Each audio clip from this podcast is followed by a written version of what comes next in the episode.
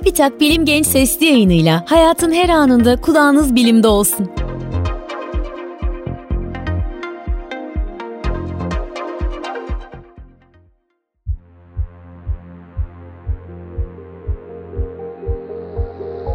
Merhaba. Bu podcastımızda iki önemli konumuz var.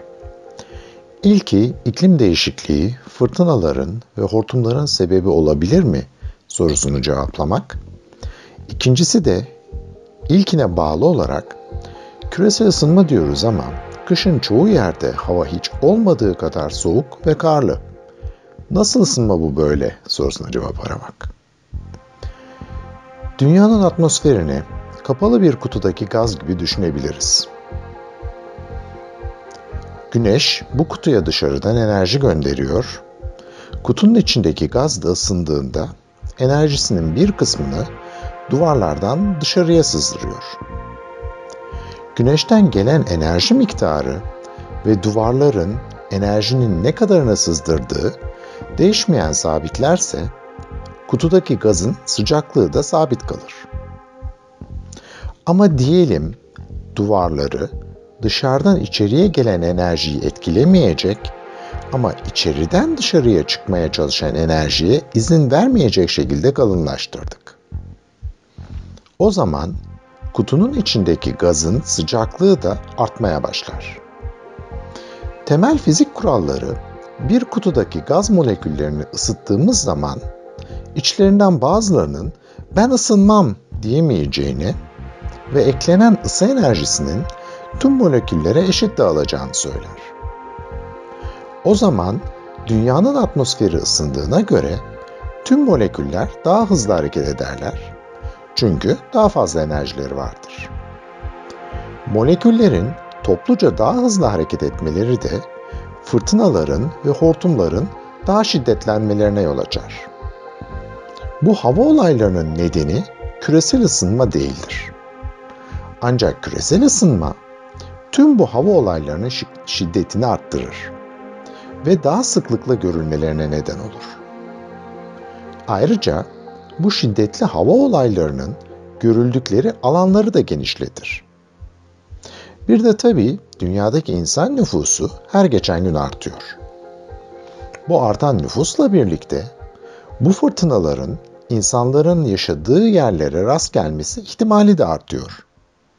Ve biz de böylece insanlara daha fazla zarar veren fırtınalarla baş etmek zorunda kalıyoruz. Bu değişiklikleri azaltmanın tek yolu da kömür, petrol ve doğalgaz yakmaya son vererek atmosfere karbondioksit salmamaktan geçiyor. Ülkemiz fırtınalar ve hortumlarla uğraşırken Amerika Birleşik Devletleri'nde de korkunç bir kar fırtınası ve soğuk vardı. Hortumları anlıyoruz da kar fırtınası nasıl küresel ısınmanın bir sonucu oluyor diye sorabilirsiniz. Bu sorunun cevabını şöyle açıklayalım. Kuzey Kutbu'nda kara yoktur. Ve bir yanda Sibirya, diğer yanda Kanada ile çevrili bölgenin ortası denizdir.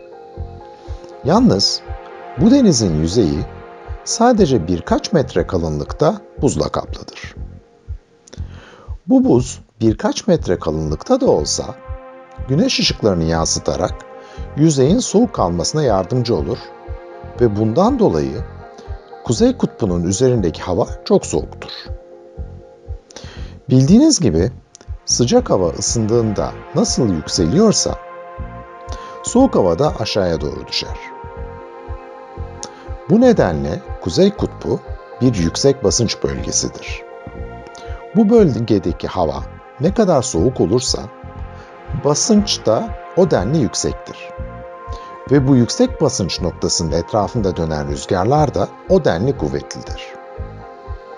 Bu kuvvetli rüzgarlar kutuptaki soğuk havanın aşağı enlemlere kaymasına engel olur.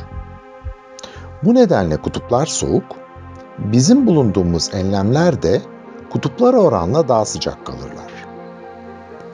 Ancak kutup çevresindeki buzlar küresel ısınmadan dolayı eriyip de kutup biraz ısınırsa ne olur?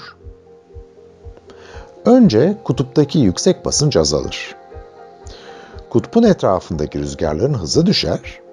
Bu da kutuptaki soğuk havanın arada alt enlemlere doğru kaçabilmesine imkan tanır.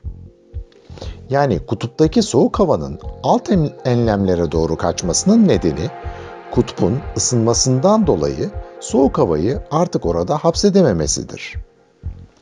Kutup için eksi yirmi derece çok soğuk sayılmaz. Hatta sıcak bile denebilir. Ama eksi yirmi derece olan hava ülkemizin batı bölgelerine gelirse orada ciddi bir kar fırtınasına yol açar. Bundan dolayı da küresel ısınma bizim bulunduğumuz enlemlerde kışın daha şiddetli kar fırtınalarına neden olabilir. Bir dahaki podcastımızda görüşmek üzere.